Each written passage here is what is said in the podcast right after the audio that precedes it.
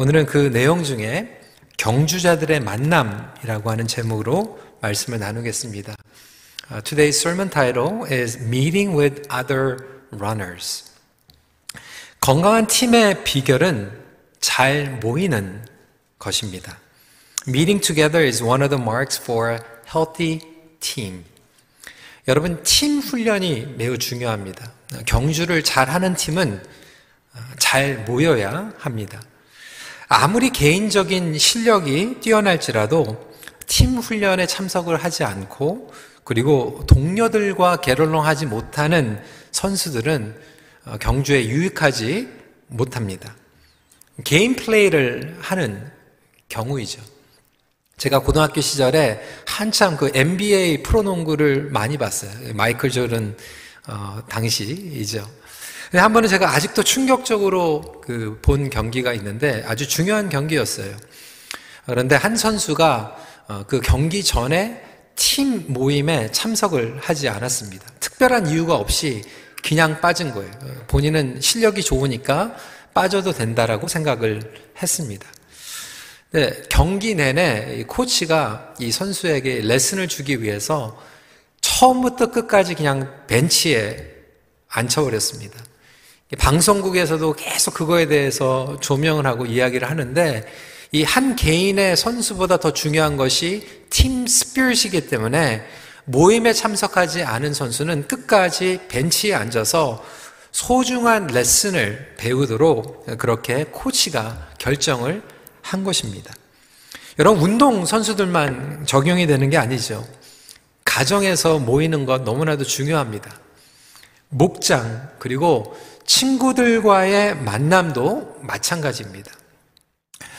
인생을 살아가다 보면 심지어는 친구들과 갈등을 겪게 됩니다. 서운함이 있을 수 있고 오해가 생길 때가 있어요. 그런데 자주 만나는 친구들은 서운함과 오해를 극복하게 됩니다. 그런데 멀리 떨어져 있는 친구 가운데에서는 이 오해와 갈등을 이겨낼 수 있는 힘이 부족하기 때문에 나중에도 계속 거리를 두는 그런 관계들을 많이 경험하게 되죠. 건강한 관계의 공통점은 그래서 모이는 것을 기뻐하는 것입니다. 반대로 건강하지 않은 관계들은 서로를 의식하고 벽을 세우게 됩니다. 교회도 마찬가지입니다. 지난 2년 동안 코로나 때문에 공동체가 모이는 것이 쉽지 않았습니다. 락다운 가운데 그래도 모이기에 힘쓴 공동체들이 있어요. 어, 대면으로 모이지 못하면 비대면으로 모이고 또 이렇게 노력하고 모였던 공동체와 그동안에 함께 모이지 못했던 공동체는 영적인 활력이 현저하게 차이를 보여줍니다. 심지어는 할머니, 할아버지하고 만나지 못한 깐난 아이들은요, 2년 어, 동안 불편하기 때문에 자주 가지도 못합니다. 피부지라고 얘기해도 만나지 못하면 퀄리티가 떨어지게 되어 있습니다. 어, 한국에 부모님이 돌아가시는데 어, 가지 못한 우리 자녀들 어, 그 안타까운 내용들을 듣게 됩니다. 그래도 그나마 요즘은 FaceTime이 있어서 미국, 캐나다 다 떨어져 있는 자식들이 시간을 맞춰서 카톡으로 영상 채팅을 하고 또 그 가운데에서 임종의 자리를 지키는 그러한 얘기들을 들으면 얼마나 그나마라도 감사했을까 또 위로를 받게 되죠.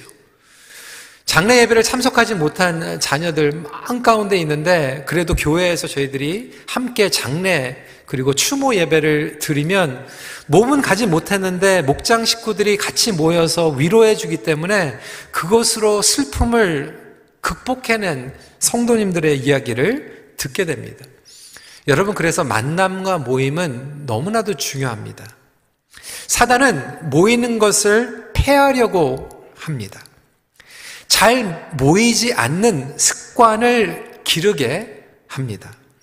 25절 말씀입니다. 모이기를 패하는 어떤 사람들의 습관과 같이 하지 말고 오직 권하여 그날이 가까움을 볼수록 더욱 그리하자. 모이는 것은 거룩한 습관입니다. 반면에 모이지 않는 것은 거룩하지 않은 안 좋은 습관입니다. 우리 안에는 죄의 습관이 있어요. 개인주의, 이기주의, 나에게 편안한 것을 위주로 하는 습관이 우리에게 있습니다. 세상이 주는 유혹이 그래요. 처음에 코로나가 터져서 락다운 되었을 때 많은 성도들이 교회 예배당에 가지 못해가지고 안타까워서 눈물로 하나님께 온라인으로 예배를 드렸다라고 하는 이야기들을 굉장히 많이 들었습니다. 근데 여러분, 인간이요. 편하면 앉으면 눕고 싶고, 그리고 누우면 자고 싶은 게 우리의 인생입니다. 이제 교회에 대면으로 나올 수 있는데도 불구하고 누가 조금만 불편하다 그러면 어, 온라인으로 예배를 드리게 되고 거리가 조금 멀면 눈이 오면 비가 오면 데일라이 세이빙이 되면 뭐 여러 가지 이유로 우리는 이러한 여러 가지 이유들을 찾을 수 있는 것이 인간입니다. 온라인으로 예배를 드리는 것이 나쁜 것만은 아니죠. 최선은 아니지만 차선이었습니다. 그리고 차선이라도 예배 자리를 지키는 것은 중요합니다. 우리 교회는 지난 2년 동안 온라인으로 예배를 드리는 가운데에서도 어떻게든지 생방송으로 예배를 드리려고 몸부림을 쳤습니다. 어떤 교회들은 새벽이나 이 녹화를 하게 되면 얼마나 편합니까? 방송사고도 안 나고. 그럼에도 불구하고 저희 목사님들 좀 불편하시지만 온라인으로 계속 우리는 고집했어요. 왜? 같은 시간에 같은 마음으로 기도하고 예배 드리는 것이 너무나도 소중했기 때문에 그랬어요. 목회자들부터 편하다고 녹화를 해가지고 보내면 성도들이 어느 성도들이 그 시간에 맞춰가지고 일어나겠습니까? 편한 대로 예배 드리면 되고 편한 드리면 기도하면 되기 때문에 그렇습니다. 그 가운데에서 우리 큰빛교회 성도들이 최선을 다해서 하나님께 예배를 드려주셔서 진심으로 감사를 드립니다. 여러분 때문에 지난 2년 동안 교회가 계속해서 성장하고 그리고 하나님 앞에 맡겨주신 사역들을 감당할 수 있었습니다. 저는 오늘 이 설교를 통해서 대면 예배, 뭐 비대면 예배, 이거에 대해서 말씀을 드리려고 얘기하는 것이 아니에요. 그동안 비대면 예배 가운데서도 최선을 다한 성도님들 그 마음을 압니다. 여러분들 격려합니다. 저는 예배 자리에 나와서 다섯 명이 모였던 열 명이 나왔던 카메라 앞에서 이제 설교를 하면서 여러분들이 집에서 어떠한 모습으로 예배를 드렸을까 때로는 상상을 하고 합니다. 몸은 함께 하지 못해도 같은 시간에 이렇게 정성으로 예배를 드리는 그 마음들 왜 모르겠습니까? 그럼에도 불구하고 우리가 마음만 모이는 것이 아니라 몸으로 모이는 것은 너무나도 중요합니다. 시대가 발달이 됐고요. 또 많은 회사들이 뭐 원격 조정한다, remote place에서 일을 한다고 하지만 여러분 이미 마이크로소프트, 구글, 첨단을 가는 회사들도요, 이제 다시 사무실로 어, 직장으로 모이게 됩니다. 아마존 같은 회사가요, 간부들이 벌써 이미 모이기 시작했어요. 왜? 모여야지 아이디어가 공유가 됩니다. 모여야지 시너지 역할이 일어나게 됩니다. 그래서 물론 모리파이 돼서 반은 출근을 하고 반은 집에서 재택근무를 할지라도 일단은 모이는 것이 너무나도 중요하다라고 하는 것을 세상의 직장에서도 깨닫고 있습니다. 믿음의 경주는 공동체가 모여서 하는 것이기 때문에 모이지 못하면 우리는 온전하게 완주할 수가 없습니다. 그래서 오늘은 이 모임에 대해서 말씀을 전할 텐데요. 여러분들 너무나도 많은 포인트가 있으면 기억이 안 될 수 있으니까 두 가지만 나누고자 합니다. 오늘은 세 포인트가 아니에요. 두 가지 포인트인데 why 그리고 what 왜 모여야 하는가 그리고 모여서 뭘 해야 되는가 이 두 가지에 대해서 함께 나누겠습니다. 첫 번째로 why입니다. 왜 서로에게서 힘을 얻게 되기 때문에 우리는 모여야 됩니다. spurring one another 라고 성경은 설명하고 있습니다. 19절, 20절 말씀이죠. 그러므로 형제들아, 우리가 예수의 피를 힘입어 성소에 들어갈 담력을 얻었나니 그 길은 우리를 위하여 휘장 가운데로 열어놓으신 새로운 살길이요. 휘장은 곧 그의 육체니라. 히브리스 기자는 우리가 예수 그리스도의 피로 힘입어 하나님께 나아갈 수 있게 되었다라고 설명하고 있어요. 복음은 우리로 하여금 하나님께 나아갈 수 있는 능력입니다. 하나님 앞에 나아간다라고 하는 것은 결국 행위적으로 나아가는 것을 얘기하는 것이 아니라 나가서 뭐 하겠어요? 관계 맺는 거예요. 하나님과 관계. 복음은 이미 제가 몇 주 전에 종교가 아니라 관계라고 말씀을 드렸습니다. 성소에 들어가 하나님을 만나고 관계 맺는 거예요. 성소라고 하는 것은 하나님과 우리 일대일의 괴인과의 만남으로 끝나는 것이 아니라 하나님의 백성, 하나님의 자녀들이 함께 가서 하나님을 만나고 서로와 교제하는 것을 의미하고 있습니다. 함께 나아갈 때 우리에겐 큰 힘이 됩니다. 우리 예배 때 우리 할머니, 할아버지도 많이 계시잖아요. 손주, 손녀들 일대일로 불러가지고 같이 서로를 알아가고 사랑을 하는 것도 중요하지만 할머니, 할아버지가 어느 때 기분이 가장 좋습니까? 손주, 손녀들이 다 모여 있을 때. 하나로도 빠져 있으면 빠져 있는 손주 생각나잖아요. 제일 기쁜 것은 일대일로 만나는 것도 기쁘지만 같이 모여서 게더링 하는 것을 할머니, 할아버지들이 가장 기뻐합니다. 저희도 이제 첫째와 둘째가 기숙사에 딴 데 나가서 사는데 첫째 오면 반가워요. 그런데 첫째 오면 둘째 생각나고요. 둘째 오면 반가운데 또 첫째 생각나는 거예요. 하나님 앞에 예배를 드리는 것이 우리가 일대일로 만남도 의미를 하고 있지만 하나님의 자녀들이 함께 공동체로 모여서 성소로 들어가는 예배를 뜻하고 있는 것이죠. 왜 그럴까요? 첫 번째 큰 A는 저와 여러분들이 관계적인 존재이기 때문에 그렇습니다. For we are relational beings. 예수님의 복음은 관계를 가로막는 벽을 허셨습니다. 죄로 인하여서 원수되었던 저와 여러분들이 하나님 앞에 관계를 맺을 수 있게 되었다라고 하는 것이죠. 하나님께서는 우리를 하나님의 형상으로 지으셨어요. 하나님은 삼위일체 하나님이십니다. Triune God이에요. God the Father, God the Son, God the Holy Spirit. 삼위일체 하나님, 공동체 하나님께서 저와 여러분들을 관계적으로, 공동체적으로, relationally create 해 주셨어요. 그래서 저와 여러분들은 아주 깊숙이부터, 뼈부터, 뿌리부터 relational, 관계적인 존재로 창조를 받았습니다. 그래서 우리는 모이지 못할 때 고립감을 통해서 힘이 빠집니다. 무기력해져요. 많은 청년들이 만나지 못하기 때문에 우울증에 빠졌어요. 어르신들도 마찬가지입니다. 왜? 관계적인 존재이기 때문에 우리는 관계를 통해서 힘을 얻게 되어 있어요. relationship을 통해서 우리는 recharge를 받게 되어 있어요. 충전받게 되어 있어요. 릴레이션십이 없으면 우리는 충전받을 수 없어요.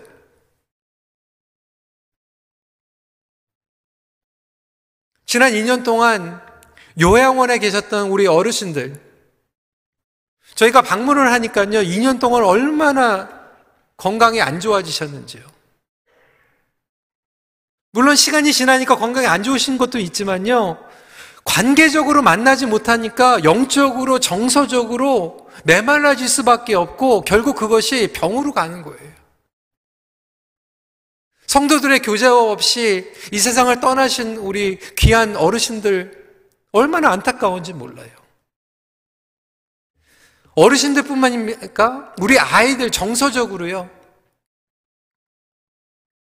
사회적으로 완전히 COVID baby들 우리가 의도적으로 잘 훈련시키지 못하면요. 이 stranger anxiety 때문에 사람들 모이는 데 가면 불안해가지고 어쩔지를 모르는 아이들을 보기도 합니다. 당연하게 친척들에게 삼촌에게 고모에게가 가야 되는데도 불구하고 이 COVID 때 막 격리돼가지고 고립되어가지고 태어난 아이들은 이 socially developed가 안 돼 버린 거예요. 너무나도 귀한 그 첫 번째 해에 두 번째 해에 너무나도 안타까워요. 예배라고 하는 것은 행위가 아니에요. 하나님과 대면하는 것이 예배입니다. 하나님을 만나는 것이죠. 만날 때 우리는 온전하게 알아갈 수 있습니다. 어떤 분들은 예배를 여전히 뭐 설교, 교훈 얻는 걸로 생각해요. 물론 그것도 단편적인 것입니다. 설교를 듣는 것도 예배의 하나예요. 하지만 그 이상입니다. 서로의 공동체를 통하여서 힘을 주고받는 거예요. 하나님께서 부어주시는 힘과 신령한 복을 받고 서로의 힘을 통해서 우리가 위찰지를 받는 것이 예배입니다. 투웨이 다이내믹이에요.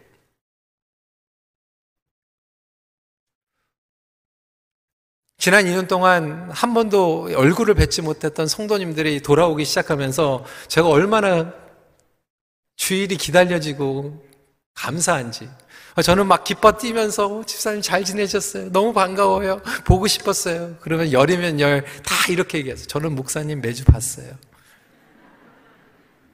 알아요. 근데 저는 못 봤어요. 그 one-way relationship 가지고 자꾸 그게 relationship이 아니라는 거죠. 뭐 TV로 보면 제가 여러분들을 여러분만 쳐다보고 설교를 했는지 모르지만 저는 안 그랬어요. 이게 one-way relationship 온전한 relationship이 아니죠. 저와 제 아내가 결혼을 하고 LA로 유학을 갔습니다. 7년 동안 그곳에서 공부를 했어요. 저희 첫째 딸이 LA에서 태어났고 둘째 딸도 LA에서 태어났는데 특히 첫째가 태어났을 때 저희 부모님이 얼마나 기쁘셨겠어요. 첫째, 어, 제가 이제 이제 아들이 큰 아들이고 그리고 첫째가 태어났으니까 어, 첫 번째 grandchild가 생긴 거잖아요. 저희 부모님 convenience store 하시느라고 휴가도 없으시고 LA에 못 오셨어요. 저희 어머님은 오시고. 아버지께서 그 손녀딸이 얼마나 보고 싶으셨겠어요. 그때는 카톡도 없고 FaceTime도 없었어요. 그래서 제 아내가 비디오 테이프를 찍어가지고 비디오 테이프를 소포로 보냈어요. 저희 아버지께서 가게 문만 닫고 집에 오시면 그거를 틀어놓고 주무시는 거예요. break time이 있으면은 손녀딸 보고 싶어가지고 비디오 테이프 보고 주무시는 거예요. 너무 많이 보셔가지고 비디오 테이프이 달아버렸어요. 다시 보내달라고 그래가지고 보내드렸어요. 여러분 상상이 가십니까? 저희가 휴가를 맡아가지고 오래간만에 토론토에 왔습니다. 저희 아버지가 너무나도 좋아가지고 그냥 끌어안았어요. 저희 딸이 어떻게 반응했을까요? 울어버렸습니다. 이 누구야? 스트레인저!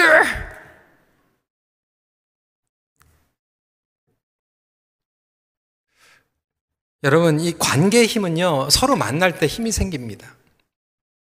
제가 장례 예배를 드리면요, 결국 우리 할머니, 할아버지도 돌아가셨을 때 누가 조사합니까? 할머니, 할아버지하고 그래도 사회 부딪히고 제일 많이 시간 보낸 손주, 손녀들이 조사하는 거예요. 아무리 뭐 할아버지, 할머니가 이런 훌륭한 분이다라고 레슨으로 들으면 뭐합니까? 책으로 보면 뭐합니까? 간증으로 들으면 뭐합니까? 많이 봐야지 정이 드는 거예요. 예배도 마찬가지고 교회 공동체도 마찬가지입니다.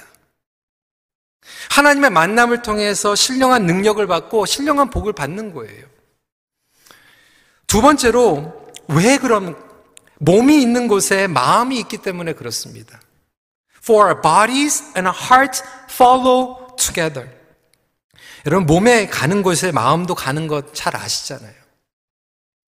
많은 분들이 아 마음만 있으면 되지 않습니까? 여러분 그렇지 않아요. 마음이 있는 것은 몸이 가야지만 마음이 더 갑니다.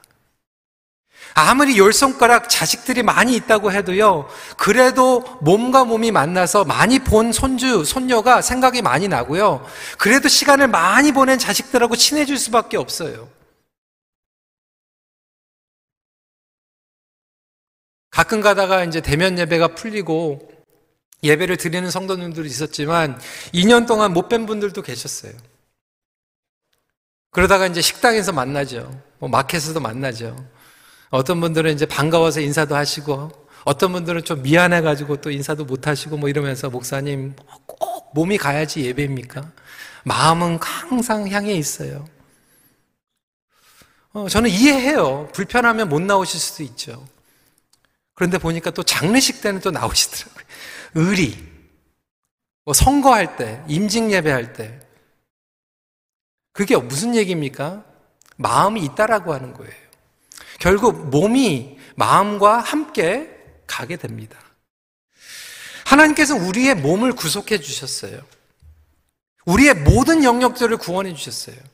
마음만 구원해 주신 게 아니라 우리 몸까지 구원해 주셨어요. 하나님이 그냥 마음으로만 우리를 구원해 주실 거면 그냥 마음으로 하늘에서 내가 너희를 용서하노라 그러고 끝나면 되는 거예요. 굳이 독생자 예수께서 몸으로 이 땅에 오셔서 몸으로 고난을 감당하시고 몸으로 죽으실 필요가 없었어요. 저와 여러분들이 믿는 복음은 총체적인 복음입니다. holistic gospel이에요. complete gospel이에요. 마음만 구원을 받는 게 아니에요. 몸까지 구원을 받는 것입니다. 우리는 영성 그러면 영혼의 잘됨만 이야기하고 있지만 영성이라고 하는 것은 우리의 몸도 거룩하게 하나님 앞에 온전히 드리는 것이 예배인 줄 믿으시길 바랍니다. 그러니까 몸이 가야 되는 거예요. 여러분 지금 예배만 드리는 예배만 얘기하는 게 아니에요. 정말로 내가 배우자를 사랑하면요. 마음만 주는 것이 아니라 나의 몸도 배우자를 위해서 함께 가는 거예요.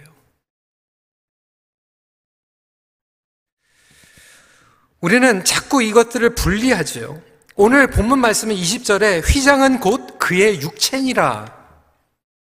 더 나가서 22절에 우리가 마음의 뿌림을 받아 악한 양심으로부터 벗어나고 몸은 맑은 물로 씻음을 받았으니 참 마음과 온전한 믿음으로 하나님께 나아가자. 온전한 믿음이라고 하는 것은 결국은 몸과 마음을 같이 이야기하고 있어요. 몸과 마음이 같이 가야지만 온전한 믿음이에요. 둘 중에 하나가 빠진 것은 온전한 믿음이 아닙니다. 로마서 12장 1절 말씀. 그러므로 형제들아 내가 하나님의 모든 자비하심으로 너희를 권하노니 너희 몸을 하나님이 기뻐하시는 거룩한 산 제물로 드리라. 이는 너희가 드릴 영적 예배, 영적인 예배인데 영을 드리라고 얘기하는 것이 아니라 영적인 예배이기 때문에 몸을 드리라는 거예요. 몸을 통하여 하나님을 사랑하고 이웃을 사랑하라는 거예요. 몸을 통해서 가족을 사랑하고 섬기라는 거예요. 여러분, 하나님께 어떻게 몸으로 예배를 드립니까? 몸으로 어떻게 감사를 드립니까? 간단하죠. 여러분, 쇼업 하는 거예요. 몸이 가는 곳에 마음이 간다라고 말씀을 드렸어요. 예수님께서 10명의 문둥병자들을 고치셨습니다. 그 중에 오직 한 사람만 예수님께 찾아왔어요. 다른 아홉 명은 감사하는 마음이 없었을까요? 감사하죠. 문둥병에 걸렸다가 고침을 받았어요. 왜 감사하지 않겠어요? 그런데 그들은 그냥 마음만으로 감사한 거예요. 돌아온 한 사람은 마음과 몸으로 온전하게 컴플리트하게 감사한 거예요. 이 몸이 따라간다라고 하는 것이 이러한 의미를 가지고 있습니다.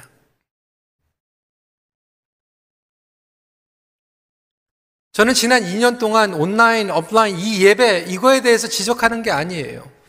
하지만 우리에게 최선으로 드리는 것은 무엇인가에 대해서 말씀을 드리고 있어요. 제가 선교에 갔을 때 여러 곳을 가게 되었지만 아직도 지금 기억이 나는 것은 브라질 선교지였어요. 이 브라질에 하나님을 잘 알지 못하는 성도들인데도 불구하고 말씀을 잘 알지도 못하는 성도들인데도 불구하고 거기서 예배를 드렸을 때 저에게 충격적이고 지금도 너무나도 부러웠던 것이 뭐냐면 헌금 시간이에요. 뭐 찬양할 때 일어나서 찬양하고 뭐 예배 드리고 뭐 이런 것들은 저희도 하잖아요. 근데 충격적이었던 것은 헌금 시간인데 이 브라질 성도들에게 가장 페이브릿 타임은 헌금하는 시간이래요. 말씀을 다 듣고 나서 이제 하나님께 헌금하겠습니다. 그러니까 다 일어나가지고 너무 신나가지고 막 춤을 추는 거예요. 헌금하는 시간이다. 우리는 온라인으로 막 찍어가지고 헌금을 하는데 이 성도들이 이제 헌금하는 시간을 보니까 앞에 이제 누가 안내로 이제 헌금 바구니를 들고 있으면 줄을 서가지고 한 사람씩 춤을 추면서 오는 거예요. 춤을 추면서. 너무 신나가지고. 그러다가 좀 두 발자국 가다가 또 한 발자국 이렇게 가더라고요. 어, 잔돈이 없는데. 그런데 그렇게 몸으로 하나님 앞에 찬양하면서 예배를 드리고 헌금하는 모습이 얼마나 감사한지 몰라요. 오늘 조창호 장로님 나오실 때 한번 이렇게.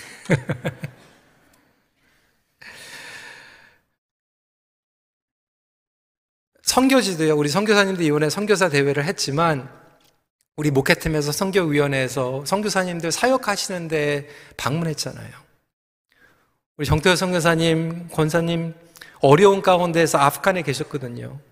그때 한참 이 탈라반 때문에 막 선교사님들 나오고 있을 때 그분들이 계셨어요. 그때 저도 그렇고 우리 EM에서 장로님이 같이 그곳에 들어가게 되었어요. 많은 성도들이 목사님 위험합니다. 제 아내도 굉장히 뭐 그것 때문에 불안해했어요. 2주 동안 금, 금식했어요. 근데 제가 성도들에게 그리고 제 아내가 그렇게 얘기했어요. 내가 못 가면 어떻게 그곳에 선교사님 선교지를 보낼 수 있냐? 아르헨티나도 그렇고 연변도 그렇고 말라위도 그렇고 멕시코도 그렇고요. 직접 선교지에 갔다 오면요. 마음이 따라갑니다. 어떻게 기도해야 되는지 구체적으로 기도 제목이 막 절로절로 나오게 돼요. 우리 교회에서 인도에 후원할 때, 말라위 후원할 때왜 27팀, 새생명팀이 왜 그렇게 정성 들어서 하지 말라고 해도 합니까? 갔다 와봤기 때문에 그래요. 몸이 가니까 마음이 가는 거예요.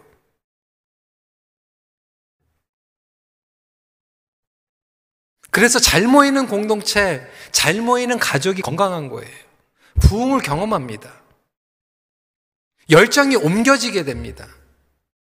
여러분 사회적 거리, 이 social distancing이 spiritual distancing이 되지 않도록 영적으로 싸우시기를 주님의 이름으로 도전합니다.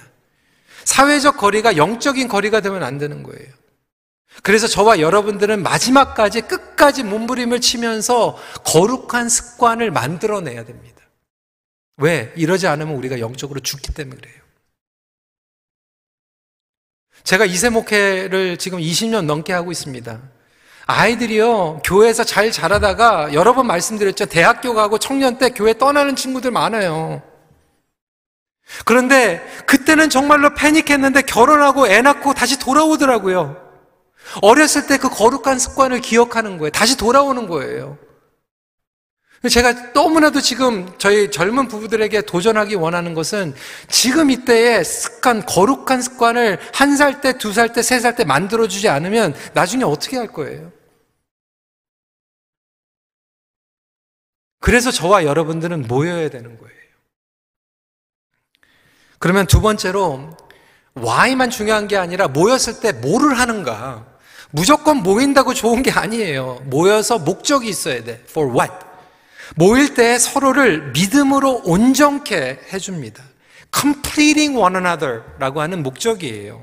23절입니다. 또 약속하신 이는 믿부시니 우리가 믿는 도리에 소망을 움직이지 말며 굳게 잡고 저와 여러분들은 흔들리는 세상을 살아가고 있어요. 연약합니다. 저와 여러분들은 불꽃이에요. 하나님께서 불꽃으로 불러주셨어요. 그런데 흩어져 있으면 같이 모이지 않으면 그 불꽃은 어느 시간이 지나면 식을 수밖에 없어요. 죽을 수밖에 없어요. 우리의 믿음과 연약함을 인정하기 때문에 우리는 뚜렷한 목적을 가지고 모여야 합니다. 그런데 이 방향과 이유가 분명하지 않으면 많이 모였는데 성장할 수가 없어요. 오히려 많이 모였는데 생명이 없어요. 어떤 목장은 많이 모입니다. 근데 모이는데 맨날 뭐 COVID 얘기하고 먹는 거 얘기하고 골프 치는 거 얘기하고 운동 가는 거 얘기하고 COVID 언제 끝나나 얘기하고 그러고 끝나요. 물론 처음에 만나면 오리엔테이션으로 그런 얘기 해야 되겠죠. 그 다음 단계로 넘어가야 되는데 3년이 넘어도 그 얘기 건너, 벗어나지를 못하는 거예요.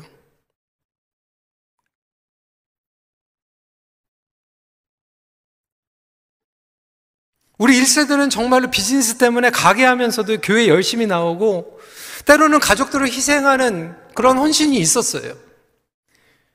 근데 우리 2세들 보니까요, 정말로 그거에 데어서 그런지, 트라우마가 있어서 그런지 매일 family, family dinner 먹는데, family dinner. family dinner 중요하죠. 보니까 아이들이 십몇 년 동안 family 디너 먹었는데, 그냥 패밀리 디너만 먹었어요. 모여가지고 뭐를 하는 거예요?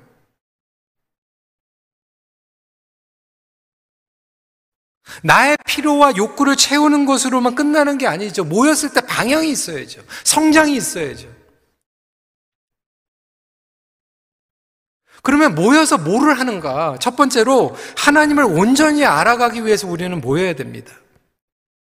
저와 여러분들은 한계성을 가지고 있어요. incomplete understanding of God. 몇주 전에는 말씀드렸지만 많은 분들은요, 하나님을 아는데 왜곡되게 알고 계시는 분들도 있고요. 어떤 분들은 바로 알고 있는데, 말씀대로 알고 있는데, 여전히 부분적으로만 알고 있어요. 이곳에 하나님을 나는 다 알고 있다라고 하는 분 계십니까? 없어요. 저도 하나님 다 몰라요. 어떻게 제가 다 압니까? 저는 한계되어 있어요. 저는 limit 되어 있어요. 평생 하나님을 알아가도 그 근처에 못 가요. limit 되어 있어요. 이론적으로는 깨달을 수 있을지 모르지만 다 깨달을 수 없어요. 그러다 보니까 나 혼자 하나님을 알아간다라고 하는 것은 결국 한쪽으로 치우치는 거예요. 이번에 선교사 대회를 하면서 저는 선교사님들 이야기를 들으면서 얼마나 감사했는지 몰라요. 왜?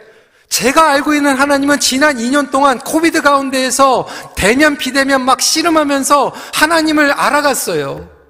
그런데 선교사님이 돌아오니까 그 코로나 가운데에서 중국 땅에서 아르헨티나 땅에서 선교지에서 고생하면서 경험한 하나님에 대해서 전해주시니까 내가 경험한 이 COVID 가운데에서 경험한 하나님보다 더 놀라운 하나님을 알게 되는 거예요.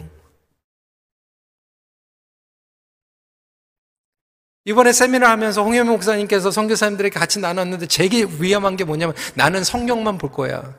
굉장히 거룩한 것 같은데 성경만 보는 건데 개인적으로 깨달으니까 한쪽에 치우치는 거죠. 여러분 성경만 보지 마세요. 주석도 보셔야 되고요. 다른 사람들의 해석도 공부해야 되고요.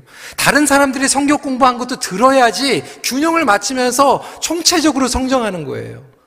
여러분 모하멧이요 하나님 알기 위해서 혼자서 광야로 갔다가 이상한 계시를 받았어요. 그러니까 혼자 가가지고 돛 닦는 사람이 제일 위험한 거예요. 같이 들어야 되는 거예요. 나에게 편한 것, 내 귀에 들어오는 것만 들어가지고는 여러분 우리는 편협적으로 성장할 수밖에 없어요.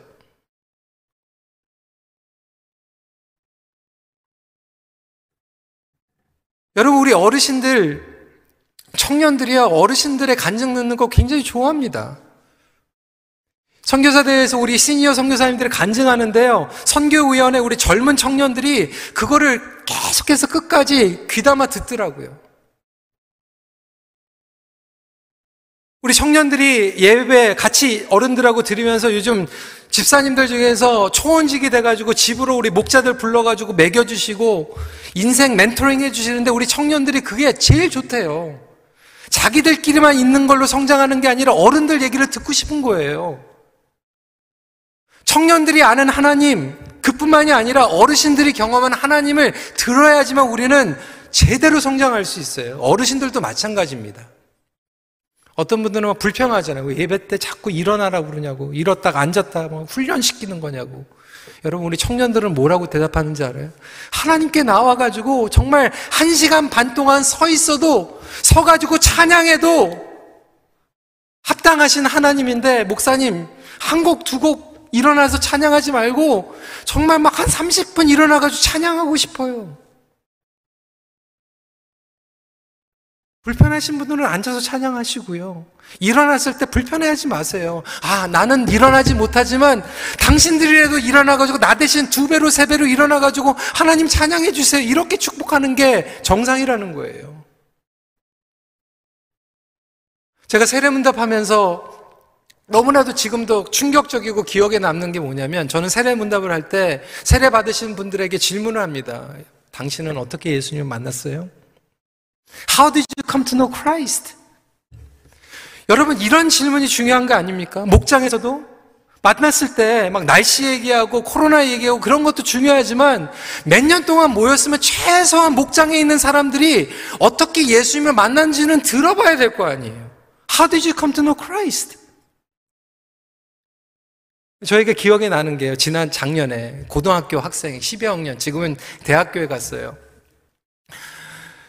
학생들이 이제 다 돌아가면서 제가 질문해, How did you come to know Christ? 예수님 어떻게 만났어요? 그리고 딱 마치려고 했는데, 한 아이가 물어보는 거예요. Pastor Jason? How did you meet Christ? 얼마나 기특한지. 목사님은 어떻게 예수님 만났어요?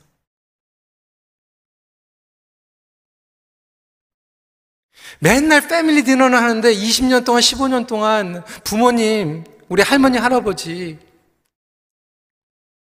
할머니, 할아버지, 어떻게 예수님 만났어요? 지난주에도 말씀드린 맨날 교회 갔어, 예배 드렸어, 이걸로 머무는 게 아니라 할아버지는 이렇게 예수님을 만났어. 엄마는 정말 어려울 때 예수님께서 이렇게 만나주셨어.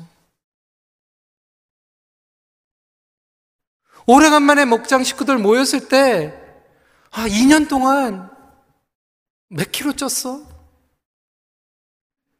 뭐 이런 거 얘기하는 게 아니라 2년 동안 집사님은 어떻게 영적으로 무너지지 않으려고 몸부림쳤습니까?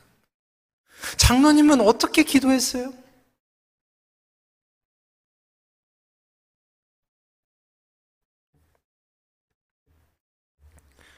청년들은 어른들한테 얘기 듣고, 어른들은 청년들 얘기 좀 듣고. 저는 이 KM과 EM은 동시에 목회하니까 얼마나 감사한지 몰라요. 왜? 이게 딱 터지니까요. KM에서 반응하는 거하고 EM에서 반응하는 거 다 달라요. 야, 희한하더라고요. 근데 그걸 통해서 어, KM이 낫지, EM이 낫지 그렇게 생각한 적 없어요. 야, 둘 다 배워야 되는구나.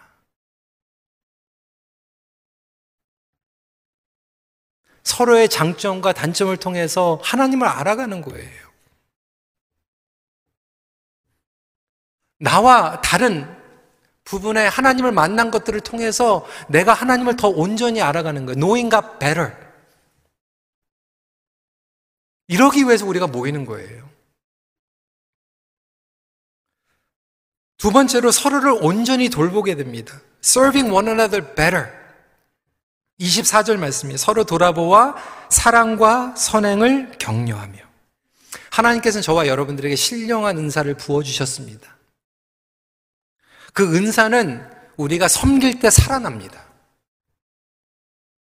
섬김을 통해서 공동체가 살아나고 상대방이 살아날 뿐만이 아니라 내가 살아나는 거예요. 나의 은사와 재능을 통해서 보람을 느끼게 됩니다. 그래서 이 코비드 가운데에서도 도시 성교 나오신 분, 갔다 오신 분들 살잖아요. 보람을 느끼잖아요. 성교지 갔다 오신 분들 보람을 느끼는 거거든요. 저희 교회도 보면요. 세교위원회, 세교들이 제일 잘 섬기세요. 오래됐다고 잘 섬기는 게 아니더라고요. 결국 자기에게 주신 은사와 달란트를 사용하면 내가 살아나는 거예요. 내가 드라이브 하는 거예요. 목장에서도요, 여러분, 목자들이 열심히 뛰는 것도 중요하지만, 목원 식구들이 살려면, 목원 식구들에게 분담을 해줘야 돼요. 그래야지 보람을 느끼고 옵니다. 그 중에서 가장 온전히 섬기기 위해서 뭘 해야 됩니까? listening 하는 거예요, listening. 그게 가장 잘 섬겨주는 거예요. 요번에 선교사 대회 가가지고, 우리 선교위원회에서 선교사님들 위로해드리고, 맛있는 것도 그리고 또 나야가라 또 여러 번 막 계속 왔다 갔다 하고 밤에도 뭐 수고들 하셨어요. 그런데 넘버 원으로 우리가 어, 작정을 하고 간 건 뭐냐면 성교사님들의 이야기를 들어주자. 들어주는 게 가장 큰 성김입니다. 한 번은 젊은 커플이 자꾸 이렇게 막 부부 싸움을 하는 거예요. 남편이 출장을 자주 간대요. 갈등이 일어난다라고 하는 거예요. 그래서 신방을 했습니다. 그 와이프의 얘기를 들었어요. 그 들어보니까 갈등의 요소는 출장을 자주 가기 때문에 싸우는 게 아니었어요. 출장을 갔다 오는 거는 이해하는데 갔다 와서 좀 얘기하고 싶은데 얘기를 안 하는 거예요. 들어주길 원하는데. What happened? 내가 가 있는 동안 뭘 배웠어? 뭘 느꼈어? 가서 어떤 것들을 경험했어? 가장 큰 섬김은 결국 들어주는 거예요. 경청하는 거예요. 나의 몸, 정신, 그리고 영적으로 그 사람의 세계로 들어가는 것이죠. 여러분, 예배를 통해서도 우리가 하나님을 섬기는 게 바로 그러한 의미입니다. 여러분, 최고로 우리가 하나님 앞에 예배를 드리는 것은 아멘 하고 화답하는 거예요. 할렐루야 하나님 찬양하는 거예요. 이것이 우리의 삶 가운데에서도 일어나게 되길 주님의 이름으로 축원합니다. 부부 생활에서도 마찬가지예요. 어떤 부부들은 그냥 계속 얼굴 맛보고 그냥 같이 저녁 먹고 같이 살아요. 그런데 가까이 느끼지를 못해요. 왜? 가까이 살아가면 뭐 합니까? 하나님을 같이 알아가고 서로를 섬겨야 되는데. 몸만 있어서 되는 게 아니라 모여서 뭐를 하는가? 가족들 패밀리 타임 하세요, 여러분. 그런데 모이면 인텐셔널하게 펄퍼스를 가지고 모이세요. 어떤 분들은 바빠가지고 패밀리 디너 일주일에 한 번밖에 못 할 수도 있어요. 근데 어떤 가족은요, 많이 모이는데 커넥트가 안 되고요. 어떤 분은 가끔 만났는데 커넥션이 일어나요. 왜 그럴까요? 목적이 있기 때문에. 여태까지 목적이 없이 막 모였으면 이제 목적을 두시길 바랍니다. 우리는 하나님을 알기 위해서 모이는 거고 서로를 섬기기 위해서 모이는 거다. 상대방에게 뭐가 필요한 것을 알고 경청하는 것이 가장 중요한 부분이죠. 말씀을 정리합니다. 여러분, 복음은요, 비잉으로 끝나지 않고 두잉과 함께 갑니다. 비잉이 없는 두잉 온전하지 못하고요. 두잉이 없는 빙도 온전하지 못해요. 우리 하나님은 우리와 함께 하십니다. 비잉으로 함께 하세요. 하지만 그것을 몸으로 보여주셨어요. 두잉으로 확증해 주셨습니다. 복음은 빙으로 끝나는 게 아니에요. 두잉과 함께 갑니다. 몸으로 함께 갑니다. 여러분, 이제 지난 2년 동안 저희들은 많이 힘들었습니다. 저도 어떻게 해야 되는지 모르고 막 정신없이 지나갔어요. 자잘못 얘기하는 게 아니에요. 그것은 이제 하나님 앞에 올려드리고 이제 앞으로 저와 여러분들은 다시 거룩한 습관을 훈련해야 됩니다. 여러분 가족들 다시 훈련해야 돼요. 만나세요. 목장 다시 위그룹 하세요. 교제 가운데 위그룹 하세요. 그동안 부모님들 못 뵀으면 가세요. 인사하세요. 최선을 다해서 우리가 같이 만났을 때 이게 힘이 되고 결국 하나님을 온전히 이어가는 믿음으로 됩니다. 모이는 것은 역동적으로 믿음의 경주를 감당하기 위한 훈련입니다. 같이 따라해 주시기 바랍니다. 모여야 산다. 모여야 삽니다. 모이는 습관이 무너져 있었다면 다시 결단하고 리셋하는 동역의 공동체가 되기를 바랍니다. 온전한 교제만이 영적으로 사는 비결입니다. 같이 기도하겠습니다. 여러분, 이 모임에 대해서 여러분들에게 말씀을 드린 거는요, 저를 위해서도 아니고, 뭐, 교회를 위해서도 아니에요. 지난 2년 동안, 어, 교회는 온라인으로 모여도 사실 너무나도 아름답게 은혜 가운데 하나님께서 다 채워주셨어요. 저를 위해서도 아니에요. 다시 뭐 숫자, 뭐 이게 중요한 게 아니에요. 여러분, 여러분들이 살아야 되기 때문에. 여러분들의 가족이, 여러분들의 목장이 살아야 되기 때문에. 궁극적으로 여러분들의 영혼이 살아야 되기 때문에 이 방법밖에 없는 거예요. 그동안에 무너져 있었던 모든 것들 하나님께서는 다 아세요. 어, 그 자잘못 얘기할 필요도 없을 것 같아요. 하지만 이제 우리가 리그룹하고 나아갈 때 여러분 교회 공동체뿐만이 아니라 이 시간에 여러분 가정을 위해서 좀 기도했으면 좋겠어요. 여러분 가족들이 많이 마, 만났습니까? 어, 하나님께 감사하세요. 만나서 뭐 하셨는지. 혹시 만남 가운데서 조금 방향을 좀 다시 바로 어, 정할 부분들이 있다라면 이 시간에 결단하세요. 하나님 우리가 모였을 때 이러한 부분들이 방향이 좀 다시 바뀔 수 있도록 도와주세요.